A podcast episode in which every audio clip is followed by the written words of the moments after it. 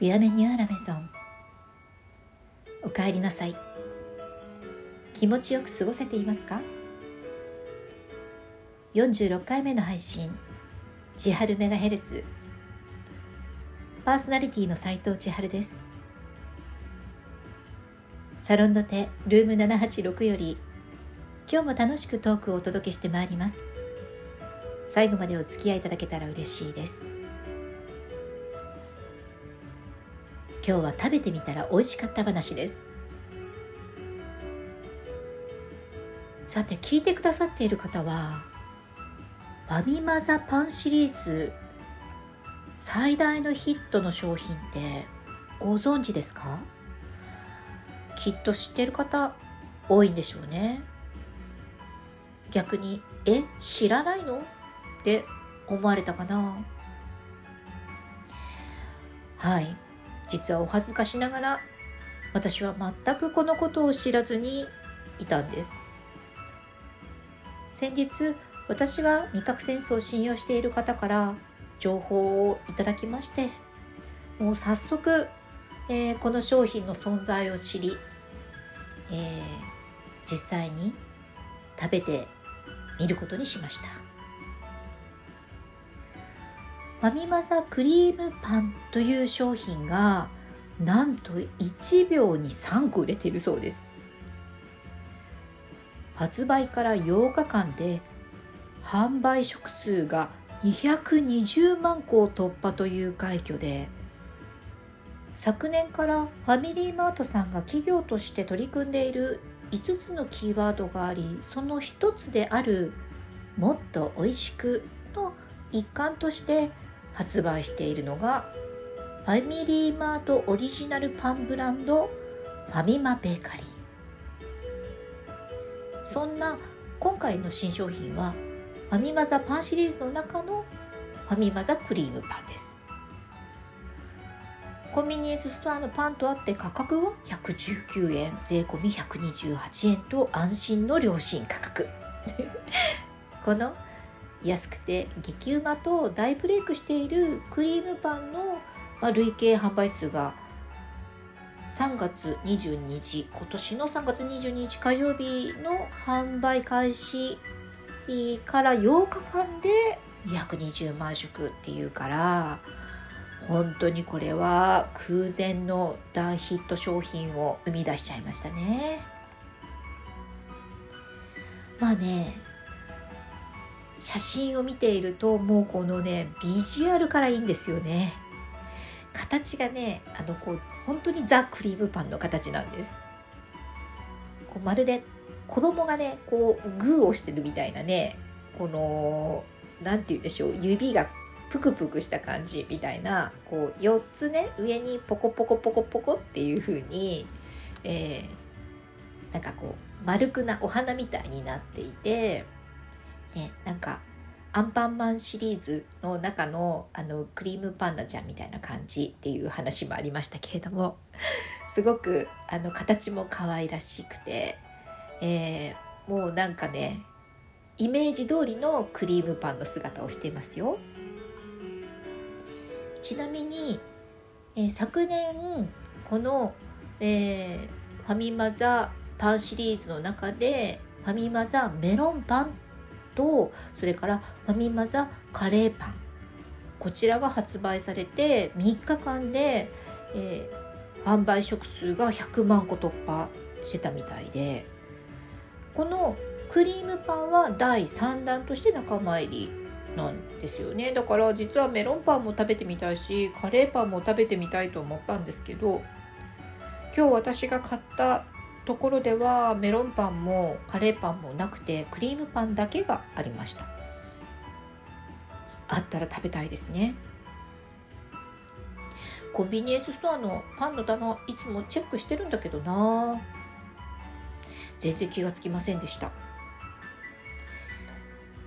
今回のファミマザクリームパンも一部店舗ではねかなり品薄な状態が続いてるみたいなのでまあ売ってるところ売ってないところがあるみたいです。私が変えたお店はこう立地的にね少し裏通りにある、えー、ファミリーマートさんで、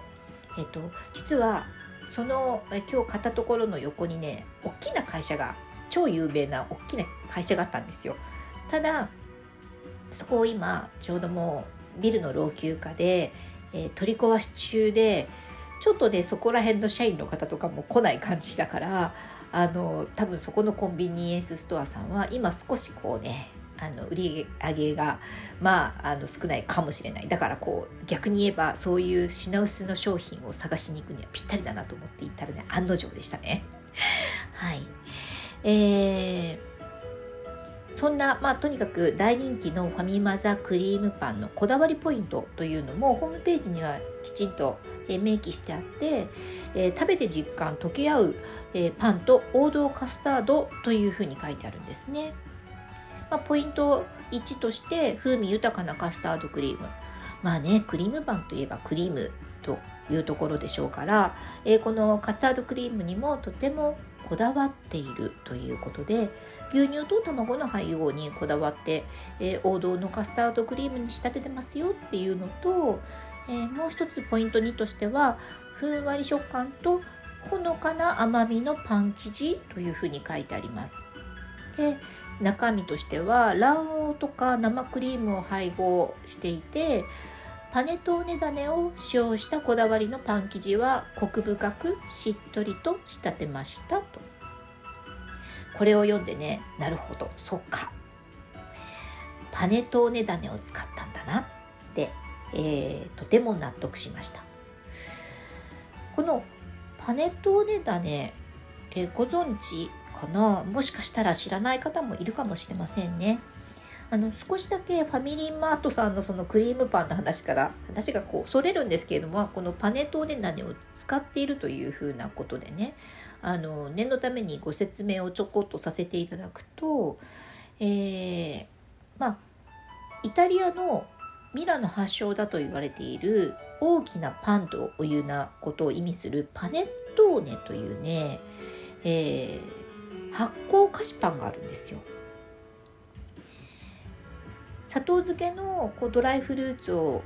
混ぜ込んで散りばめて焼いた甘くてこう素材に卵をたっぷり使ったパンなんですよね。でそのドライフルーツ以外にも混ぜ込まれる具材には例えばヘーゼルナッツを混ぜ込んでいたりチョコレートなんかを混ぜ込んでいたりっていうねあのいろんな種類もあるんですけれども焼き上げるとこうドーム型になっていて本当にねあの見た目も少しこう黄色みがかっていて実は私は子供の頃からこのパンが大好きです。母がたまたま買ってきてくれたのを食べてからはもう虜になってしまって見つけると買ってとおねだりをしていた、えー、大好きなパンの一つなんですけれどもそのパネットーネというパンに使用しているのがパネットーネダネというものでこのパネットーネダレは生後すぐに初乳を飲んだ後の子牛の腸内から採取したという物質と小麦粉を混合して、えー、作り出された発酵種なんですね。パンをこう発酵させるための種なんです。このパネットーネ種を、えー、用いて発酵させたパンは長期保存がねこうできる、えー、まあ、そういった特徴もある上に風味が良くて、えー、ね、とてもあのふわふわにこう膨らむ感じなのでイタリアの人たちからもねすごく愛されています。えー、今はそのパネットーネというパンもあのいろんなところでたくさん売っているので本当に手軽に食べられるようになりましたからもし興味のある方はこのパネットーネというパンも食べてみてほしいなと思いますさて話をファミマザクリームパンに戻すと。このパネットーネ種を使っているからパン生地に、えー、まあ、個人的に感じたことですけど適度なこう引きがあるのにわずかな粘りもあってそして空気を上手にこう抱えるふわふわ感というのがこう見事に融合してるんですね。そしてね独特なこの甘みとか風味。えー、とてもこうコク深いっていう風にねファミリーマートさんのホームページには書いてましたけれどもなんかこう特徴があるこうクリームなんかととても合うほのかないい香りがするんですよね花のような、うん、香りがする。えー、まあこういうことから私がねとても気に入る要素がねたくさん入っているパンでしたね。そして個人的に感じたもう一つは極めつけとしてクリームパンのこの生地が薄いということ。パンの生地がとても薄かったです。これがその美味しいカスタードクリームとも、えー、とても合っていたしカスタードクリームの量ですね。入っている注入されているカスタードクリームの量とのバランスがとっても良かった。なのでとてもね軽めに食べられる、えー、感じだったんですよね。パン生地が薄くて、えー、カスタードクリームの量と程よい感じ。なんならお腹空いてたら23個に、えー、一度にペロッとね食べられる。美味しさとね軽さ完璧なバランスでした。美味しかったな。今日はここまで。最後まで聞いてくださってありがとうございます。この番組をまた聞いてもいいなと思ってくださった方千春メガヘルツの番組フォロー、えー、またお気に入り登録ご質問メッセージメールなど心よりお待ちしています。次回のオンエアでお会いするまでどうぞ皆様。毎日楽しく美味しくボナベティ斉藤千春でした。